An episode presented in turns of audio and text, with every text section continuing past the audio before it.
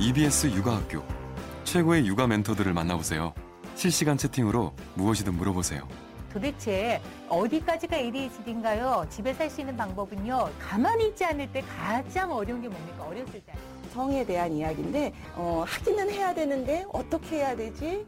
뭐 누가 해야 되지? 어디까지 해야 되지? 좀 골고루 먹을 수 있는 방법들. 실은 엄마가 요리를 못해서가 아니에요. 그런데 어떻게 하느냐 방법을 잘 모르시는 것 같아요. 내 아이를 위한 아주 특별한 시간. 매일 오전 10시 30분.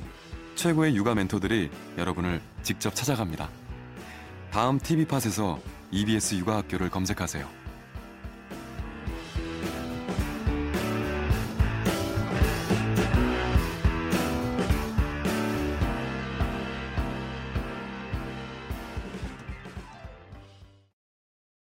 네, 안녕하세요. 저는 어, 이영애입니다. 여러분들하고 이렇게 육아학교라는 이 좋은 프로그램을 통해서 만나게 돼서 너무 반갑습니다. 그동안 아마 EBS에서 어, 저희 부모라든지 여러 다큐프라임이나 이런 것들을 통해서 여러분들을 그동안 강, 계속 지속적으로 만나 뵀었는데요. 그래도 이 육아학교라는 이런 프로그램이 생기면서 제가 참여하게 돼서 너무 반갑게 생각합니다. 왜냐하면 그동안 제가 이제 방송을 하고 그리고 때로는 그렇게 시간이 많아서 많이 나가진 못하지만 외부 강연을 하거나 이제 이럴 때 느껴지는 것들은 뭐냐면 제가 일방적으로 너무 이야기를 많이 하다 보니까 어머님들이 저한테 궁금하신 거나 이런 게 있 었을 때 저하고 직접 교류하시고 이야기하시는 게 좀 시간의 한계가 참 많았다는 겁니다. 그리고 또 어머님들이 간혹 오셔서 이제 사, 저는 이제 상담을 하고 있는데 상담센터에 오셔서 이야기를 하실 때 아, 선생님 제가 방송에서 이렇게 말씀하셨잖아요. 근데 저는 그게 말한 기억이 없습니다. 근데 뭐냐면 제가 그렇게 이야기한 거를 어머니 식대로 해석을 하셔가지고 어, 잘못 이해하고 오셔서 아이한테 너무 힘들고 이러셨던 경우도 참 많습니다. 하나 예를 들어 드릴까요? 제가 사실은 어, 맨 처음에 그 다큐프라임이 EBS에서 먼저 시작이 됐을 때 어, 아이의 사생활이라는 그런 프로그램으로 먼저 어머님들께 아마 본격적으로 방송에서 아마 인사를 드렸던 것 같습니다. 근데 이제 이때 제가 이제 자존감에 대한 것들을 이야기했었는데요. 근데 이런 자존감에 대한 얘기가 나오면서 그리고 아마 그것이 이제 그 이후에 많은 어머님들께 자존감이라는 심리학적 용어가 굉장히 친근한 용어가 됐던 것 같습니다. 근데 이때 여러 가지 부모의 양육 태도에 대해서 이야기를 하면서 어, 아이 자 존감을 높여주기 위해서 아이에게 훈육을 잘해야 된다. 이런 이야기를 자기식대로 어머님들이 해석을 하셔가지고 아이를 절대로 혼나면 안 된다. 이렇게 하셔가지고 혼을 하나도 내고 오지 않으셔가지고 엄마는 화병이 걸려서 오셨고 그리고 아이는 아이대로 정말 통제가 되지 않는 아이로 왔던 경험들도 있습니다. 그러니까 이것이 물론 방송이 그동안 일방적으로 여러 사례들에 대해서 말씀을 드릴 때 어, 이게 만약 큰 도움이 되기도 했지만 또 한편으로는 이렇게 좀 약간 섭섭하고 약간 한 구석에 조금 아쉬운 부분이 그동안 있었던 것도 사실입니다. 근데 이 육아학교라고 하는 것은 어, 여러분들께서 바로 인터넷으로 어, 여러분들이 궁금하신 것을 바로바로 바로 이렇게 좀 말씀을 해주시면 제가 말씀드리는 것들과 더불어서 궁금하신 거를 곧바로 뭐 다 말씀을 드릴 수는 없겠지만 어, 말씀을 좀 드릴 수 있어서 그래도 야, 어, 일방향이 아닌 양방향의 이런 방송이 되지 않을까 하는 마음에 어, 육아학교를 시작한다고 했을 때 그 제가 어, 선뜻 이걸 함께 참여하겠다 이렇게 좀 말씀을 드렸습니다. 그래서 아마 앞으로 어, 이 육아학교에서 이제 제가 말씀드리는 부분들은 아이의 발달이나 또 아이의 마음을 어떻게 이해해야 되고 또 아이의 문제 행동을 어떻게 이해해야 되는지 어, 이런 것들을 제가 계속 말씀을 드릴 텐데 여러분들이 제가 이런 말씀을 좀 드릴 때 어, 그때 그때마다 어, 내 아이는 어때요? 아니면 이런 거 정말 맞나요? 뭐 이런 것들을 그 자리에서 바로바로 바로 의견을 좀 올려주신다고 하면 그러면 아마 조금 더 여러분들에게 더 실제적인 도움이 되는 어, 그런 시간이 되지 않을까 생각합니다. 그래서 첫 방송을 도대체 어떤 걸 가지고 할까 좀 고민을 하다가 어, 많이 이렇게 협의 저희 PD님하고 작가분들하고 이렇게 상의를 하면서 어떤 거를 할까 했는데 어, 이런 질문을 주셨어요. 선생님이 가장 어머님들이 상담을 받으러 오시는 가장 많은 증상이 뭔가요? 아, 이거를 하셨을 때 두말하지 않고 제가 말씀드렸던 게 바로 주의력 결핍 과잉행동 장애. 여러분들 제일 많이 아시는 ADHD 어, 이렇게 알고 계시는 용어인데요. 또 아니면 주의산만. 이렇게 말씀하시는 부분들인데 이 증상이 가장 어, 가장 많습니다. 이렇게 이제 말씀을 드렸는데요. 그래서 어, 첫 시간에 여러분들에게 이제 말씀드리고 싶은 내용이 바로 이 주의산만과 관련된 내용입니다. 사실 그동안 저는 아주 오랜 시간 동안 어, 이 주의삼 상담 장면에서 아이들 놀이로 어떤 언어로 이렇게 상담을 해오고 있는데요. 정말 한 20년이 넘게 일관적으로 어머님들이 가장 어렵다고 말씀하시는 부분들이 바로 이 주의산만입니다. 왜냐하면 이거는 아이들 속으로 가만히 있는 게 아니고 밖으로 행동으로 자꾸 드러나게 되고 그리고 또 학교나 유치원이나 또 친구나 아니면 친구 엄마들에게 끊임없이 지적을 받고 이야기를 듣게 되는 그런 행동이기 때문에 그렇습니다. 그리고 또 주의산만한 아이들 특히 남자애들 키우는 어머니들 어떤 어머니 목이 쉬어서 오셨어요. 왜냐하면 자꾸 아이한테 소리 지르게 되고 이야기하게 되고 혼내게 되고 그래서 어, 어머니도 너무 우울해지고 사실 그래서 보면 어머님도 우울하고 많이 많이 이렇게 하셔서 오시는 증상이어서 아마 첫 시간에 여러분들이 가장 궁금해하시고 그리고 어, 또 아이들 키우시는 현장에서 가장 어려움을 겪으시는 것이 주의산만이다 이렇게 생각해서 오늘 첫 주제로 어, 주의산만을 말씀을 좀 드리고자 합니다. 그런데 오늘 이 뭐이 뭐 시간에 한 시간에 이렇게 주의산만을 다 말씀드릴 수는 없고요. 어, 제가 여러 가지 방법을 통해서 주의산만이 어떤 건지 오늘 어, 말씀을 드리고 예, 슈나 어머님께서 너무 궁금하시다고 말씀하셨는데요. 예, 오늘 궁금증을 오늘 하루는 다 풀어드리기는 어렵고요. 제가 차근차근히 여러 회의에 걸쳐서 제가 이걸 좀 잘 설명을 드리려고 합니다. 그리고 또 이렇게 가, 이런 이야기를 들으실 때 어, 이런 생각 그러면 집에서 도대체 저보고 어떻게 하라는 이야기예요. 이 알겠어요. 이런 궁금증들을 많이 이야기하십니다. 그래서 집에서 구체적으로 아이들하고 어떻게 활동하면 좋고 또 어, 떻게 접근하면 좋은지를 저뿐만이 아니고 또 타 영역의 전문가들을 제가 다 모실 생각입니다. 그래서 여러분들과 함께 어떤 활동을 하면 좋은지 그래서 어, 인지적인 측면에서 어떻게 도와주면 좋을지 그리고 또 어, 예, 슈나 어머님 아주 적극적으로 이야기하시는데 방법이 너무 어려워서 따라할 수가 없다. 네, 그래서 좀 쉬운 거, 예, 말씀을 좀 드리려고 쉬운 방법들을 실제적인 방법들을 알려드리고 싶, 알려드리려고 하고요. ADHD에 대해서 인영이 김은경 씨가 설명해 주시냐고 했죠. 네, 오늘 설명을 드릴 텐데 오늘은 그냥 간단한 개요에 대한 설명을 좀 드리겠습니다. 그래서 ADHD가 도대체 어떤 증상 상황인지 그 이유가 뭔지 원인이 뭔지 이런 걸 좀 설명을 드리고요. 그리고 아이들이 정말 이걸로 얼마나 고통받고 있는지 그리고 또 어머님들은 그러면 이걸 어떻게 이해해야 되는지 아이들에게 가지는 어떤 후유증이 무엇인지 이런 것에 대한 오늘은 좀 대략적인 말씀을 좀 드리고요. 본격적인 건 10월부터 본방송이 이제 시작되면서부터 어, 여러분들께 어, 저뿐만이 아니고 각 분야의 전문가들과 함께 힘을 합쳐서 어, 좀 조목조목 여러분들께 신체 활동을 좀 어떤 활동을 하면 아이들에게 도움이 되는지 게임이나 이런 건 어떻게 하면 좀 도움이 되는지 그리고 상호작용해서 어떻게 훈육을 하면 좋을지 뭐 이런 것들을 좀 어, 정말 도움이 될 수 있는 실제적인 방송이 되도록 어, 같이 좀 노력해 보겠습니다. 그래서 어머님들 어, 궁금하신 거 있으면 언제든지 의견을 남겨주시면 어, 이런 부분들을 가지고 같이 이제 하나하나 이야기해 보겠는데요. 벌써 ADHD는 완치가 되나요? 네, 이렇게 말씀하시는데요. 김인경 씨가, 아, 글쎄요. 완치가 되면 참 좋겠죠. 아, 근데, 어, 모든 심리적인 문제라고 하는 것은 완치의 개념이라는 게 없습니다. 그렇기 때문에요. 여러분들 우리는 최선을 다해서, 어, 그 증상이 완화될 수 있도록, 어, 노력을 어, 하는 것들이 필요하겠죠. 그래서 좀 근데 어머님들이 그러시죠. 노력은 많이 하세요. 사실 저를 찾아오시는 분이나 아마 여기에 지금 참여 입장하고 계시는 아예 이호우님이라든지 이름이 영어로 막 되시는 마마 뭐 이런 어머님들 많이 저기 입장하고 계시는데 이 정도 여기 오신 어머님들이라면 그냥 슬렁슬렁 아이를 키우시는 분은 아마 없을 겁니다. 아마 다 최선을 다하고 키우실 텐데요. 아, 그런데 어, 아마 이게 잘 효과적으로 되지 않아서 그게 어려우실 겁니다. 그래서 이 시간은 어, 정말 증상을 잘 이해해서 효과적으로 아이를 다루는 그런 방법들에 대해서 어, 최대한 제가 여러분들의 궁금증이나 어, 가, 어, 좀 어려우신 부분들을 실제적으로 좀 도와드리려고 많이 노력을 기울이겠습니다. 그래서 여러분들께서도 궁금하신 거를 구체적으로 좀 알려주시면 여러분의 의견을 반영해서 어, 이 시간에는 어, 다 못 다룬다 하더라도 또 다음 시간에 또 그 다음 시간에 여러분의 의견을 반영해서 좀 더 더 정말로 궁금해 하시는 거 어려운 것들을 도와드리도록 노력하겠습니다. 네, 제가 깊이 있는 정보 드리도록 김인경 씨 제가 노력 많이 하도록 하겠습니다. 화이팅 하겠습니다. 네, 그러면 이제 본격적으로 오늘은 이제 ADHD 도대체 이게 어떤 거냐 여기에 대한 큰 밑그림만 오늘은 좀 그려드리는 시간을 좀 갖도록 하겠습니다. 네 질문 많이 하셔도 됩니다. 그러니까 여러분들이 좀 질문을 많이 하셔야 그걸 기초로 해서 여러분들이 궁금한 게 무엇인지 제가 알고 어, 이, 이런 것들을 가지고 여러분들과 함께 이 시간을 좀 같이 꾸려 나가 보도록 하겠습니다.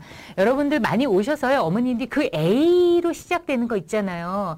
어, 그거 혹시 내 아이가 아닌가 이렇게 오시는 경우가 많아요. 그러니까 하도 방송이나 이런 데서 여러분들 이야기 많이 들으셔서 ADHD 같긴 한데 그게 A 뭐 그 AD 뭐 이렇게 오시는 분들이 많으신데요. 아주 공식적인 명칭은 사실 한국말로 하면 그냥 주의산만입니다. 그리고 이거를 더 공식적인 명칭 으로 말하면 주의력 결핍 과잉 행동 장애 너무 말이 거창하죠. 더군다나 이게 장애라는 얘기가 붙게 되면 어머님들이 굉장히 좀 겁을 먹으시는 것 같아요. 그래서 어떤 어머님들 아 얘가 좀 산만한 것 같아요. 그러면 제 앞에서 눈물을 뚝뚝 흘리시는 경우들이 많아요. 왜냐하면 이게 큰 무슨 병처럼 생각하셔서 물론 아이들이 갖고 있는 어려움의 증상이긴 하지만 이것이 뭐 하늘이 무너지고 땅이 꺼지는 아이들에게 뭐 큰 어떤 큰일 날 만한 어떤 그 병리적인 특성이다. 물론 심하면 그렇게 될 수 있지만 사실은 그렇게까지 보지는 않으셔도 됩니다. 사실 솔직하게 고백하자면 저도 지금 말이 굉장히 빠르죠. 그리고 아마 이렇게 제가 하는 걸 보면 제가 포즈도 크고 이런 걸 아마 좀 느끼실 겁니다. 네. 네, 좀 천천히 할까요? 네, 근데 왜 이러냐면요. 사실 저도 주의선만 성향이 좀 있습니다. 그래서, 어, 그래서 아마 제가 이렇게 여러 가지 일들을 할 때 어찌 보면 굉장히 활기차고 막 에너지 넘치게 일을 하는 것처럼 보이는 게, 어, 저도 이렇게 좀 주의선만 성향이 있는데, 나름대로 잘 극복하고, 어, 그리고 또 이거를 나름대로 제가 잘 활용하면서 잘 살고 있습니다. 그러니까 혹시 여러분들 아이들 중에서도 주의산만이나 이런 게 있을 때 막 큰일 난 것처럼 어머님들이 너무 걱정하고 근심하시면 아이들이 너무 겁을 먹게 됩니다. 그래서 아 내가 큰 어, 증상이 생기는 것처럼 걱정하니까 여러분들이 오늘 이제 앞으로 어, 몇 시간 동안 아 주의산만이 이런 거구나 하고 좀 이해하시고 내 아이를 잘 이해하시고 너무 겁먹고 하지 않으시는 시간이 됐으면 좋겠습니다. 어쨌건 ADHD 영어로 막 이야기하니까 좀 어렵고 그런데 그냥 주의산만이라고 제가 그냥 편안하게 말씀드리겠습니다. 그래서 주의산만이라는 그런 증상은 어 사실 그 아이들이 어, 이 증상이 처음에 어떻게 그 병리적인 측면에서 어떻게 이야기가 됐나 하면 맨 처음에는 맨 처음에 진단이 될 때는요 이게 뇌 손상이라는 그런 명칭으로 이야기가 됐던 증상입니다. 어, 뇌 손상?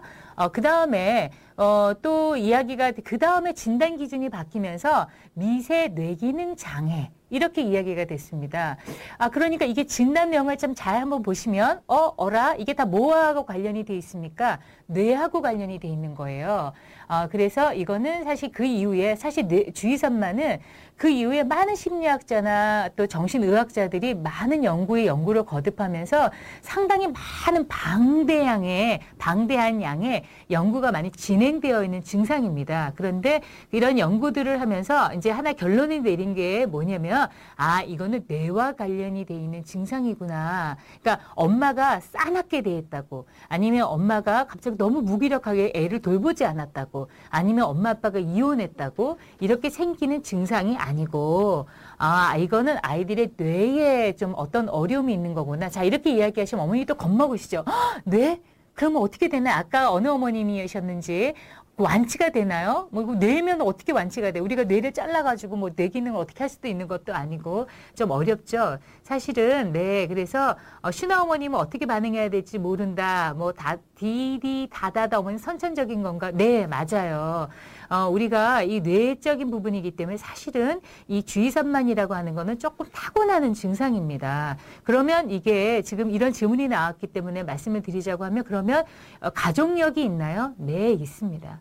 그래서 어머님이나 아버님 아니면 또 할아버지 할머님 중에 좀 주의산만하고 이러신 분들이 있다고 하면 어, 분명히 내 아이에게서 주의산만한 성향을 갖고 있는 아이가 태어날 가능성이 상당히 많아집니다. 그런데 어, 뭐, 그런, 뇌 이야기를 하니까 지금 벌써 약 이야기가 지금 나오고 있으시거든요. 어, 약을 안 먹고 또 치료가 되기도 하는데요. 근데 이제 이거는 제가 이제 좀 더 순차적으로 말씀을 드리면서 좀 이해를, 여러분의 이해를 많이 돕겠습니다. 근데 어쨌건 이런 뇌기능상의 문제이기 때문에, 어, 이거를 그 우리가 뭐 어떤 그러면 이거 심리적인 치료나 내가 할 수 있는 영역이 줄어드는 거 아닌가요? 그렇지 않습니다. 우리 아이들은 뇌 영역이라는 것이 지금 계속 발달하고 있죠. 우리가 완성된 뇌를 갖고 아이들이 태어난 게 아니지 않습니까? 그래서 우리가 어떻게 하면 조금 더 효과적으로 접근을 해서 어, 아이가 이런 부분들을 좀 조절할 수 있게끔 도와줄 거냐 이렇게 우리는 상담의 방향을 잡아 나가야 됩니다. 그러니까 완치의 개념 이 아니고요. 우리가 이걸 어떻게 좀 조절해 나가야 되냐 하는 부분이 되겠습니다. 그런데 아이들에 따라서 이렇죠. 정말 뇌기능상의 이 미세한 뇌의 어떤 손상이나 이런 부분 분들이 너무 영역이 크다고 하면 이거는 사실 우리가 어떤 심리적인 접근을 하거나 조절을 아무리 우리가 가르쳐 준다고 그래도 안 되는 경우가 많겠죠. 그렇지만 이게 경미하다고 할 때는 우리가 조절될 수 있는 양이 상당히 많아질 수가 있습니다. 그래서 너무 심할 경우에는 얘 외국의 사례를 보면은요, 아이가 변기를 뜯어버리는 그런 아이들도 있어요. 그러니까 이 충동을 조절하지를 못해서, 그러니까 힘도 넘치죠. 변기를 뜯어버리는 그러니까 그 정도로 아이들이 통제가 안 될 때는 어떻게 해야 됩니까? 이럴 때는 어쩔 수 없이 우리가 약을 써야 됩니다. 그리고 소아정신의학회의 어떤 그 교과서를 보면 약물 치료를 반드시 하도록 권하고 있습니다. 왜냐? 이거는 뇌기능상의 문제가 주된 원인이기 때문에 그렇습니다. 그런데 그러면 약만 갖고 되느냐? 아, 그렇지 않습니다. 그 교과서에도 보면 그거와 더불어서 심리치료를 병행하라 이렇게 되어 있습니다. 왜냐하면 이것이 약만 갖고 되는 것이 아니고 끊임없이 훈련하고 조절 조절하는 걸 통해서도 아이들이 많은 도움을 받을 수 있기 때문에 그렇습니다. 그래서 우리가 이제 이런 것들이 우리 진단명만 봐도 이건 뇌와 관련이 돼 있다. 그러면 지금 김민경 씨가 아주 활발하게 지금 여러 가지 의견들을 많이 주고 계시는데요. ADHD 아동 느는 건 왜 그러나요? 그러면 요즘에 들어서 아이들이 뇌 기능상의 문제가 더 많아지나요? 글쎄 그렇게 볼 수 있을까? 아마 예전에도 있었을 겁니다. 그런데 있었을 테지만 요즘은 이제 이런 교육이 너무 보편화되고 하면서 이제 촘촘히 아이들이 걸러지는 거예요. 예전에는 아이고 남자이니까 이렇구나. 아유, 얘가 어려서 이렇구나 하고 넘어가는 것들을 이제는 조금 더 두 눈에 불을 켜고 보시면서 혹시 내 아이가 주의산만한 것이 아닐까? 이런 걸 보다 보니까 훨씬 많은 아이들이 조금 더 주의산만이라는 범주에 조금 더 아이들이 많이 이야기가 되고 과학이 많이 발달하고 의학이 많이 발달하면서 주의산만에 대한 기준들을 촘촘히 만들어 나가기 시작했습니다. 그러다 보니까 이제 거기에 해당되는 아이들이 이제 좀 더 많아진다 이렇게 생각을 할 수 있겠습니다. 약에 대해서 지금 좀 궁금해 하시는 하시는 어머님들이 좀 계시는데요. 뭐 약 먹으면 다른 부작용이 없나요? 그런 이야기는 다른 지장은 없나요? 뭐 이런 이야기를 좀 하시는데요.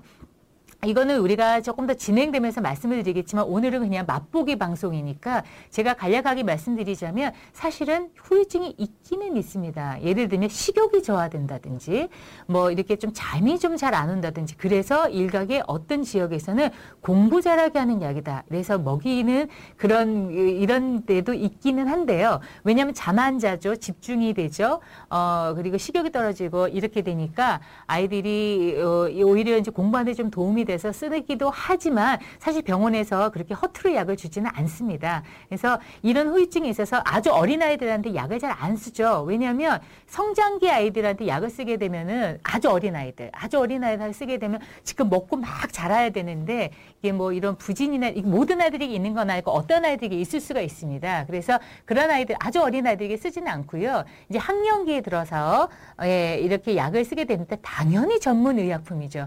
어, 이거는 병원 병원에서 진단을 받아서 병원에서 이, 여태까지 많은 연구들을 통해서 어, 그 사용돼 증명되어진 약을 쓰는데요.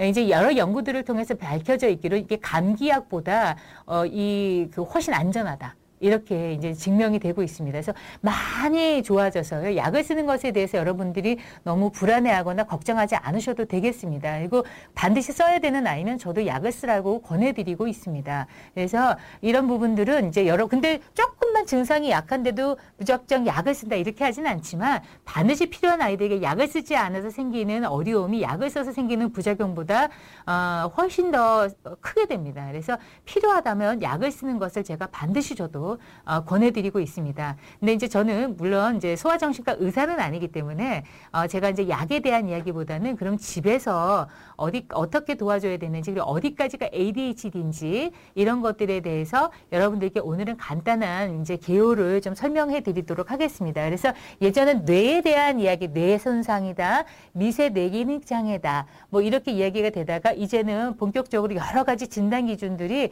계속 어, 그 업그레이드 되고 업그레이드 되고 하면서 이제는 어, ADHD 이렇게 이제 이야기가 되고 있습니다. Attention Deficit 어, H Hyper Activity Disorder 이렇게 해서 ADHD 약자를 떠서 ADHD인데 이거 우리 너무 어려우니까 어, 주의선만 이렇게 이야기하겠습니다. 그래서 어, 이렇게 이야기가 되고 있는데 그러면 도대체 어디까지가 ADHD인가요? 집에 살 수 있는 방법은요. 이거는 점점 순차적으로 더 이제 계속 말씀을 좀 드리도록 하겠습니다.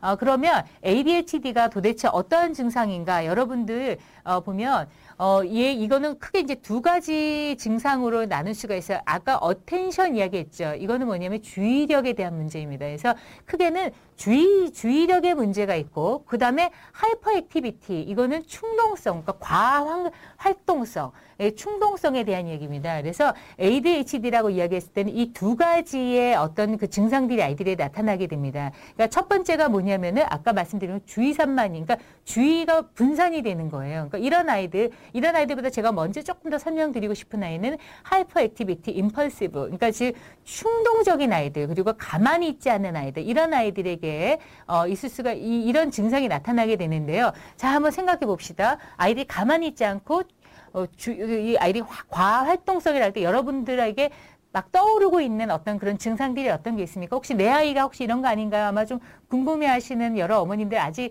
지금 많이 이렇게 의견들을 올려주고 계시지는 않은데요. 어, 이런 것도 충동적, 충동성이라고 그럴 때 여러분 막 떠오르는 어떤 그런 장면들, 어, 미치겠다고. 예, 이거 사람을 굉장히 어렵게 만듭니다. 어머니를 너무 어렵게 만드는데 한번 여러분들 지금 뭐 의견 올려주실 분, 이런 거 과활동성이다 생각하시는 분들 있나요? 어, 한번 생각해 보세요. 가만히 있지 않을 때 가장 어려운 게 뭡니까? 어렸을 때 아이들 밥 먹이는 거. 그럴 때 어때요? 어, 그럴 때 애들이 가만히 한 자리에서 밥 먹겠습니까? 가, 그러니까 가, 잠시도 가만히 있지 않아요. 네, 슈나 어머니 가만히 있지 않고 수도 없이 돌아서 얘네들이 밥 먹는 것도 한 자리에서 앉아 먹지를 않죠. 그래서 심지어는 어떻게까지 이야기가 되냐면요. 혹시 얘 엉덩이에 모터가 달린 게 아닐까? 이렇게 생각하기도 합니다. 끊임없이 움직입니다. 그래서 제가 상담했던 어머님들 중에서 어떤 어머님은요, 어, 선생님, 제가요, 이 아이가 기어 다닐 때요, 어, 저기 방에서부터 여기까지 무릎으로 타타타타타타타 기어왔던 게 아직도 귀에 쟁쟁해요. 그러니까 보통 아이들은 배밀이 할 때 어떻게 이렇게 하면서 오잖아요. 근데 얘는 너무 과활동성이다 보니까 아이들이 여기서부터 무릎으로 기는데 이것도 그냥 기는 게 아니에요.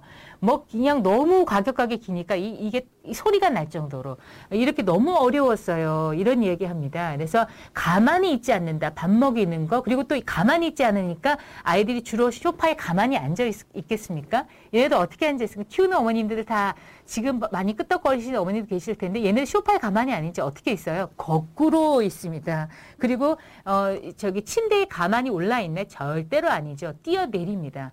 높은 곳이고 낮은 곳이고 그래서 높이 감각이 아직 없으니까 이런 아이들이 높이 감각이 없으니까 어떻게 돼요? 그냥 무작정 떼어내리죠. 그래서 여자아이들도 목에 기부스를 하는 아이들이 간혹 생깁니다. 왜냐하면 가만히 있질 않기 때문에. 그리고 또 가만히 있어야 되는 장면이 어느 장면이죠? 놀이할 때.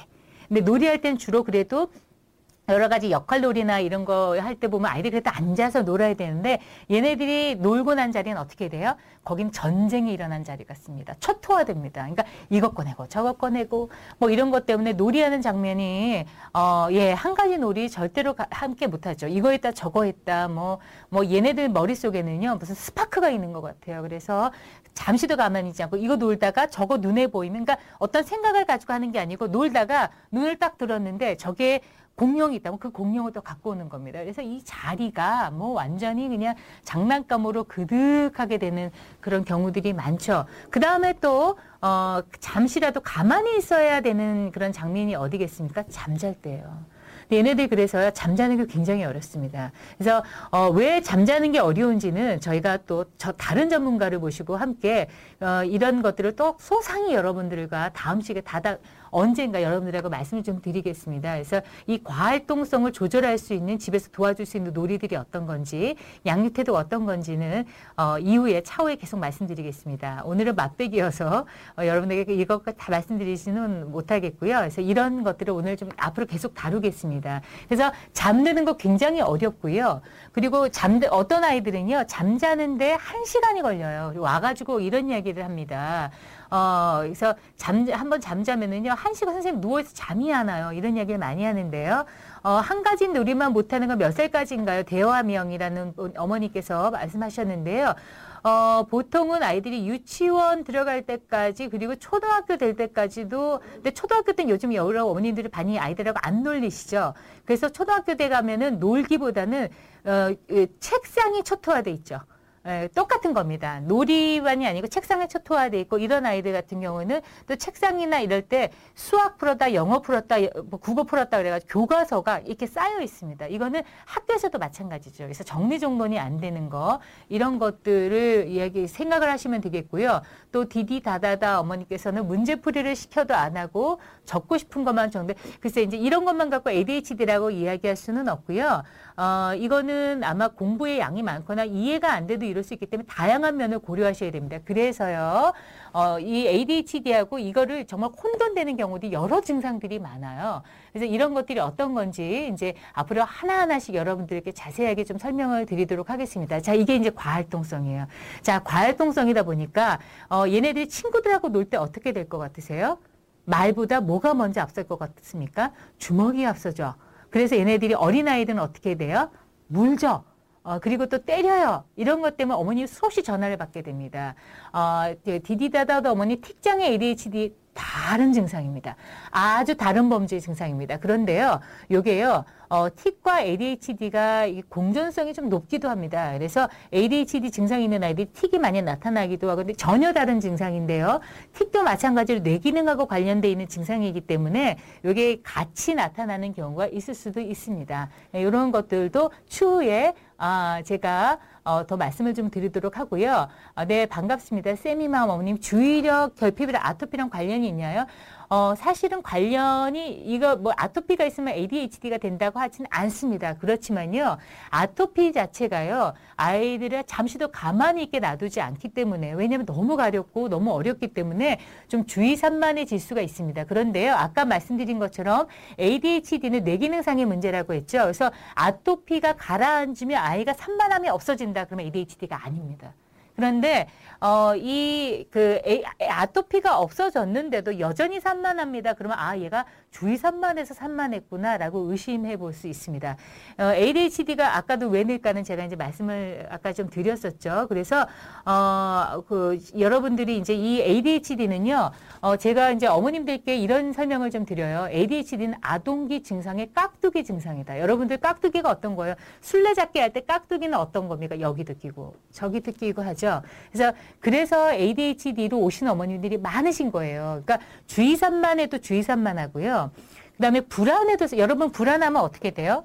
과활동적이 되죠. 왜냐하면 가만히 있질 않고 자꾸 꼼지락거리고 머리 만지고 이렇게 이렇게 된단 말이에요.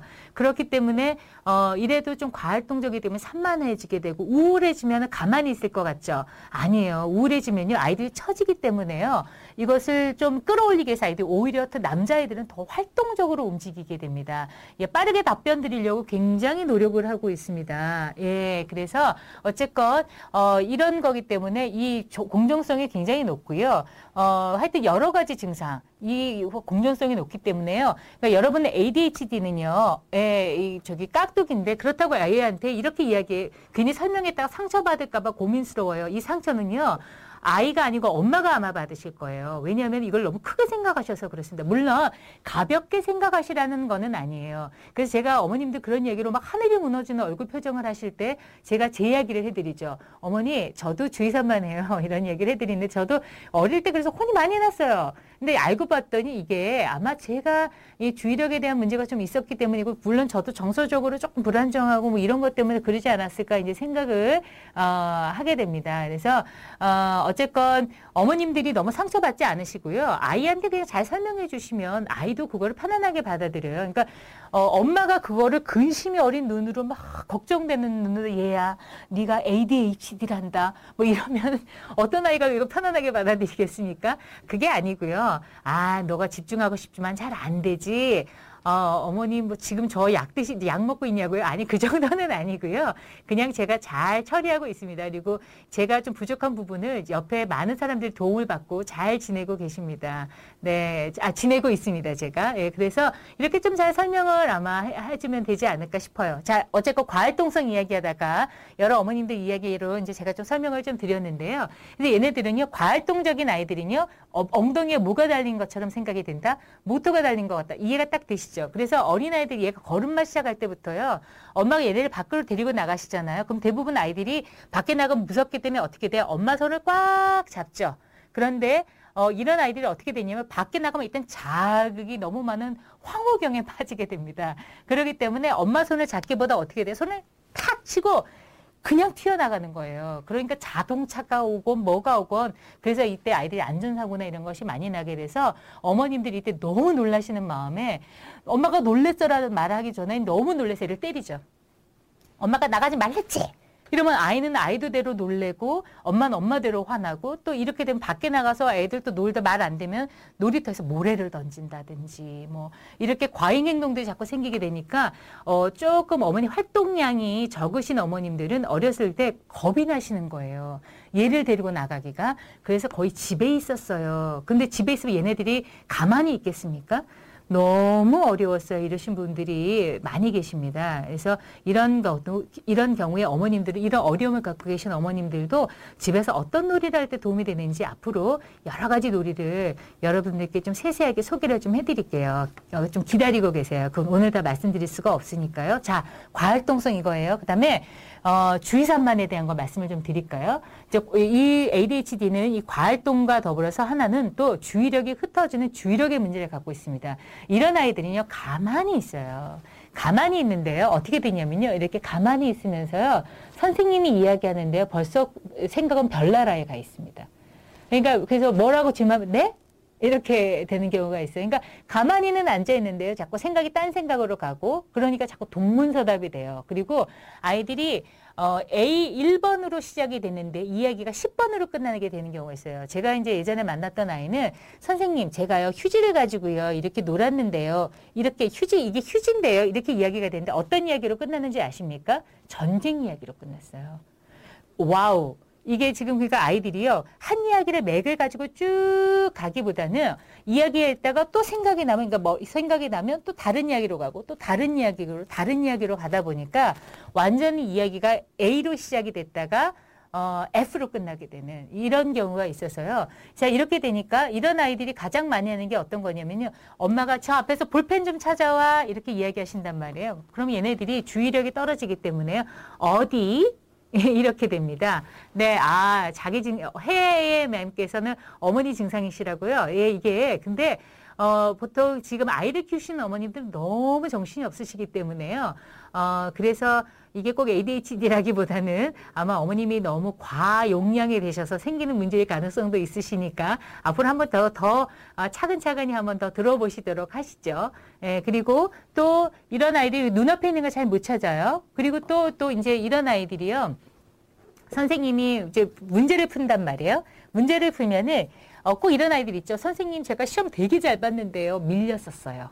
뭐 이런 아이들 아니면은 또 시험지를 냈는데 이름 없이 썼 냈어요. 뭐 이런 이런 경우들의 이야기들을 많이 하게 됩니다. 집에서 진단할 수 있는 방법에 대해서 어, 디디 다다다 어머니께서 이야기를 하셨는데요. 어, 요거 이제 앞으로 제가 다다음 다음 시간부터 말씀을 드리면서 이런 거를 이제 조금 더 활자화해서 여러분들에게 제시를 좀 해드릴 거예요. 오늘은 그냥 간략하게 지금 말씀만 좀 드리도록 하겠습니다. 진단할 수 있는 방법은 있는데 근데 이런 거 좀 조심하셔야 돼요. 대부분 어머님들이 오셔서요. 어, 내 아이가 ADHD인 것 같아서 왔는데 아닌 경우들도 상당히 많아요. 그러니까 이런 진단을 이 방송에서 몇 가지 들은 것만 딱딱 이야기만 듣고 어머 내 아이야. 뭐다내 아이의 ADHD 이렇게 말할 수 없는 다양한 많은 요인들이 있어요. 그래서 이게 아주 어떤 게 있냐면요. 예전에 자폐가 우리나라에 처음 들어오게 될 때요.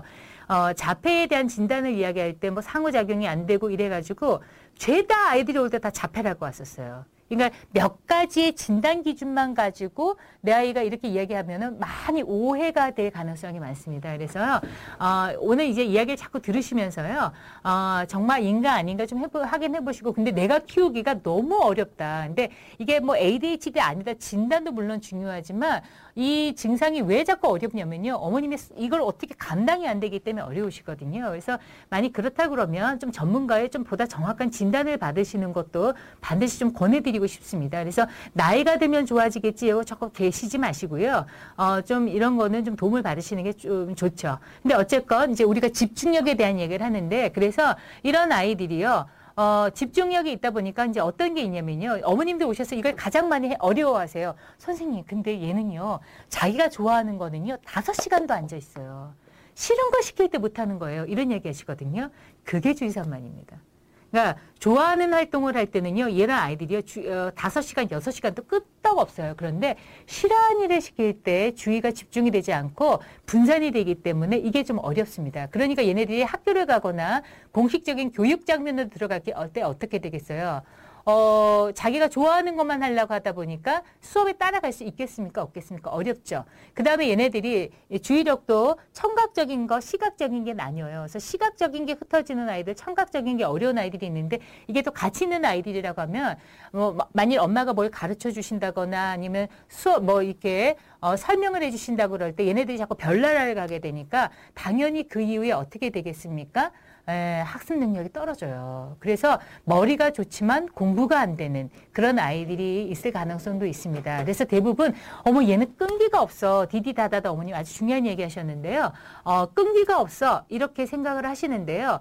어, 끈기가 없는 경우도 있을 수 있지만 또 보다 정확하게 볼 때는 정말 주의력의 문제에서 난 정말 열심히 하고 싶어요. 그런데 안 되는 걸 어떻게 해요? 라고 하는 아이들이 있을 수가 있습니다. 그렇기 때문에 여러분들이 정말 좀 어, 의심이 되시고 내가 정말 얘를 어떻게 지도해야 될지 모르겠다 하실 경우에는 정확한 감별 진단을 받아보는 것도 아이를 어, 스트레스 받지 않고 여러분들이 잘 키우실 수 있는 어, 그런 중요한 방법이 될 수 있겠습니다. 자, 그래서 이런 주의력에 그런 문제가 있어요. 그래서 보통 ADHD라고 할때이두 가지 증상을 다 갖고 있는데요. 그런데 이게 어떤 게 더 우세하느냐에 따라서 요게 이제 좀 달라집니다. 그러니까 어, 예를 들면 어떤 아이들은요, 과잉 활동이 우세한 아이들이 있어요. 그런 그, 어, 그런 경우가 있고 어떤 아이들은 이 부주의의 문제가 우세한 아이들이 있습니다. 그런 아이들은 우리가 ADD 이렇게 이제 이야기를 하게 됩니다. ADHD까지는 이야기를 하지 않고 어, 그렇게 이야기를 하는데요. 어쨌건 이제 이런 아이들을 우리가 보면 그러면 도대체 몇 살부터 우리가 ADHD라는 이야기를 할 수 있나요? 대부분 어, 이제 진단에 대한 이야기들 어, 자기 충동을 억제 못하는 것도 ADHD 증상 중에 하나에 들어갑니다. 추민승 어머님. 예, 왜냐면 근데 이것이요. 어, 물론 이제 이후에 감별에 대한 이야기를 하면서 제가 말씀을 좀 드리겠지만 훈육이 안 돼도 이게 안 돼요. 그러니까 너무 오냐오냐 키워도 이게 안 되는데요. 어, 근데 아무리 훈육을 해도 안 된다 그럴 때는 ADHD일 가능성을 고려하셔야 됩니다. 그래서 얘네들이 이 가장 ADHD 아이들이 어, 그래서 이게 그 뇌의 문제를 아까 말씀드렸잖아요. 이건 어디의 문제냐면 이 전두엽이라고 하는 이 이마엽이라고 하는 요 앞, 앞부분에 대해 이게 문제가 있기 때문에요. 아무리 노력해도 안 될 가능성이 상당히 많죠. 아, 그래서 근데 이, 이 전 두엽에 대한 문제, 전두엽이 어떤 기능을 하냐면요. 자, 질서 지켜. 자, 순서대로 문제 해결해 보는 거야. 네가 아무리 하고 싶어도 지금 참아야 돼. 네가 하기 싫어도 해야 돼. 이거를 관장하는 영역이에요. 근데 이 부분이 지금 뇌에 문제가 있기 때문에 당연히 뭐가 안 되겠습니까? 조절이 안 됩니다. 그래서 ADHD라고 했을 때 가장 중요한 것은 예, 이게 저기 조절의 문제가 가장 큰 문제라고 볼 수 있습니다. 내 피드백 엄청 빠르죠. 네, 빨리빨리 해드리려고 아, 제가 말씀을 좀 드리고 있습니다. 정삼촌 분은 아마 남자분이신 것 같은데요. 어머님 상대해야 될 때, 어, 네, 어, ADHD 어, 경향을 보이는데 어떻게 말씀을 드려야 되느냐 좀 조심스럽죠. 에, 그래서 어, 이런 경우는 어, 이걸 큰 병리적인 많이 전문가가 아니신데 이런 이야기를 많이 교육 장면에서 이야기를 들으셔야 할 때는요. 아이가 어, 조금 조절이 안 되는 경향이 있다. 근데 애는 다 잘하는 참 잘하는 게 많은 것 같은데 이 조절이 안 되는 것 때문에 또래하고 어울리는 게 어렵고 어 자꾸 자기가 잘하는 거 보면 자꾸 놓치게 되는 것 같다. 그리고 잘하는 것만 자꾸 하려다가 보니까 아이가 어 이 편차가 자꾸 더 생기게 되는 것 같다. 그러니까 이 아이가 균형감 있게 발달하기 위해서 어 사회성이나 이런 걸 도와주기 위해서 우리가 좀 도움이 필요한 것 같은데 어머님 좀 도와주면 어떨까 이렇게 이야기하시면 아 그러면은 아마 어머님들도 이거를 아, 내 아이를 병이라고 보는 게 아니구나 좀 생각하시기 때문에 좀 보다 편안하게 이 증상에 대해서 이야기할 수 있게 생각하게 되지 않을까 이렇게 생각이 됩니다.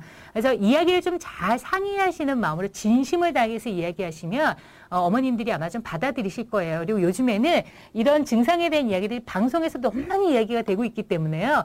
웬만하면 어머님들이 의심하세요. 근데 이제 이런 경우도 있어요. 교육 장면에서요. 유치원 때 너무 좋다 좋다 이야기만 너무 많이 하셔서 학교 가서 애들이 뻥 하고 문제가 생기게 되면 오히려 유치원 때 선생님을 원망하시는 어머님들도 오세요. 유치원 때라도 조금 이야기를 해주셨으면 어, 좋았을 텐데 뭐 이렇게 이야기를 하시는데 그래서 어, 좀 이렇게 조금 부드러운 입장으로 여러분들이 잘 설명을 하시면 좋을 것 같아요. 네 그리고 어, 훈육을 할 때 어떻게 하면 가장 좋냐 이거 궁금하시죠? 아, 이거 제가 아주 자세하게 앞으로 말씀을 좀 드릴 거예요. 그리고 치료가 빠르면 빠를수록 좋은 건가요? 네, 좋습니다. 그런데요, 이 증상이요, 보통은 우리가 아기 때부터 이제 이걸 또 더 말씀을 드리겠지만 아기 때부터 물론 여기 증상들이 다 조금씩 나타나요. 근데 우리가 이제 이런 거를 어느 정도 한 네, 만 4세부터 우리가 ADHD라는 거는 좀 진단을 하고요. 그 다음에 한 만 6세가 될 때 확진을 하게 됩니다. 그렇기 때문에요. 좀 의심이 되시면은, 어, 조금 빠르면 빠를수록 자꾸 좀 좋은 접근을 하시게 되고, 왜냐하면 이걸 자꾸 늦추시잖아요. 그러면 어떻게 되냐면 자꾸 혼내게 돼요. 자꾸 혼내게 되고 그렇게 되니까 애는 애대로 말을 더 안 듣게 되고 어머님은 어머님들이 우울해져서 이제는 막 화가 잔뜩 나서 오시기 때문에 부모 자녀 관계를 망치게 됩니다. 그래서 될 수 있으면 어, 좀 초기에 오셔서 접근하시는 것이 바람직하시겠습니다. 자, 오늘은 맛배기 방송입니다. 그래서 어, 지금 추민, 추민성 어머니께서 어, 완치가 어느까지 걸리냐 아까 제가 말씀드린 걸 아마 지금 놓치신 것 같은데요. 모든 심리적인 문제는 완치를 기대하지 마시고요. 조절을 목적으로 두시면 좋겠습니다. 자, 이거 이제 앞으로 이런 내용으로요. 하나하나 여러분들이 궁금해 하시는 걸 그때그때마다 바로바로 피드백하면서 여러분들하고 이 시간을 보내도록 하겠습니다. 네, 여러분들에게 앞으로 도움이 되는 방송 하도록 많은 노력 기울이겠습니다. 다음 시간에 뵙겠습니다.